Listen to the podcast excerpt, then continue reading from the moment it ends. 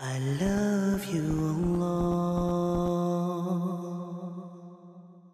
In describing the people of Jannah, Allah Subhanahu wa Ta'ala mentions a long list of characteristics, and of them is وَالذَّاكِرِينَ اللَّهَ كَثِيرًا وَالذَّاكِرَاتِ أَعَدَّ اللَّهُ لَهُمْ مَغْفِرَةً وَأَجْرًا عَظِيمًا.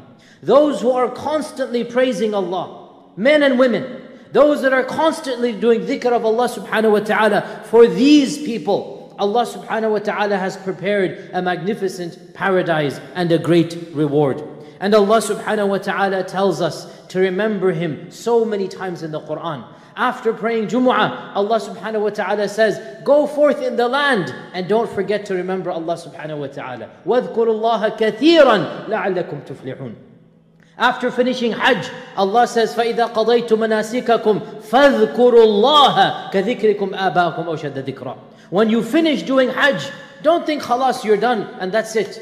No, when you go back after doing the greatest act of worship, what can you do to continue in that act of worship of Hajj? What can you do after Jumu'ah, after Hajj? What is the one act that will continue to be connected with Allah? That is dhikr of Allah Subhanahu wa Ta'ala.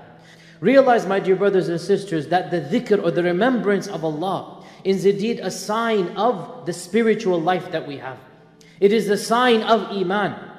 It is a sign of how much we love Allah Subhanahu wa Ta'ala and how often we're thinking of Him. In fact, this is the reality of any relationship.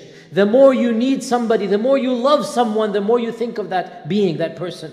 So how about the one who is your creator, your sustainer, your nourisher? How about the one who gave you everything that you love?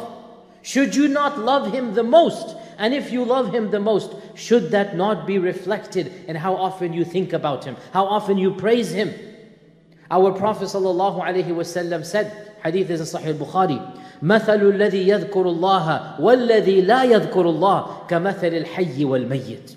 The example of the one who does dhikr compared to the one who doesn't do dhikr is the same as the example of the one who's alive versus the one who's dead. This is a simple hadith that drives the point home. The one who remembers Allah constantly, he's alive.